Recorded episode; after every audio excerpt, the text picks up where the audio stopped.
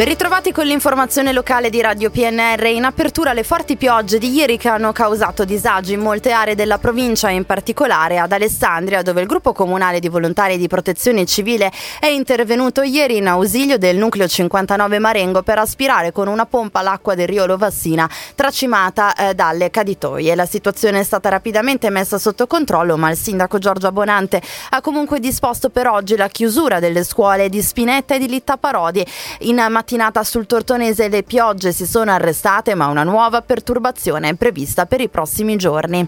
E tra le aree oggetto di allagamenti anche quella giudicata idonea ad ospitare il deposito nazionale di rifiuti nucleari tra Bosco Marengo e Novi Ligure. Immediatamente il comitato Bosco Libero dal nucleare ha provveduto a farlo sapere anche nell'ottica delle manifestazioni di protesta previste nei prossimi mesi.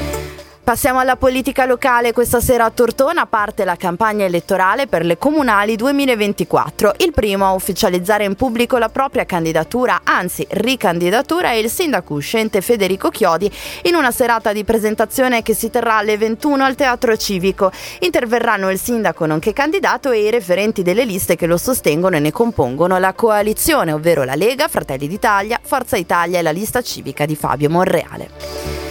In Piemonte un'ulteriore privatizzazione di poste italiane metterebbe a rischio oltre mille uffici postali a bassa redditività. Lo hanno spiegato ieri i sindacati ricevuti dalla regione a Palazzo Lascaris.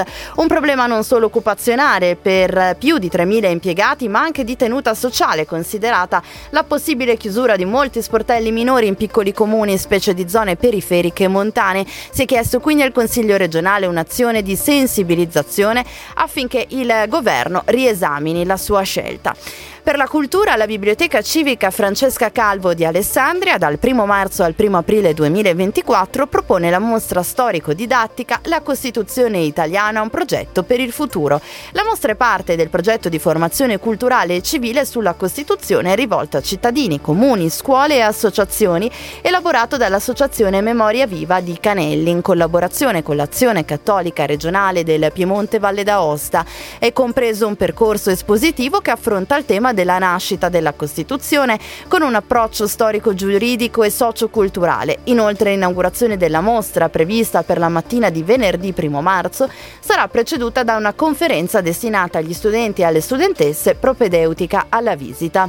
Era l'ultima notizia in redazione Stefano Brocchetti e Massimo Prosperi, gli approfondimenti su radiopnr.it, ora gli aggiornamenti con Trebi Meteo.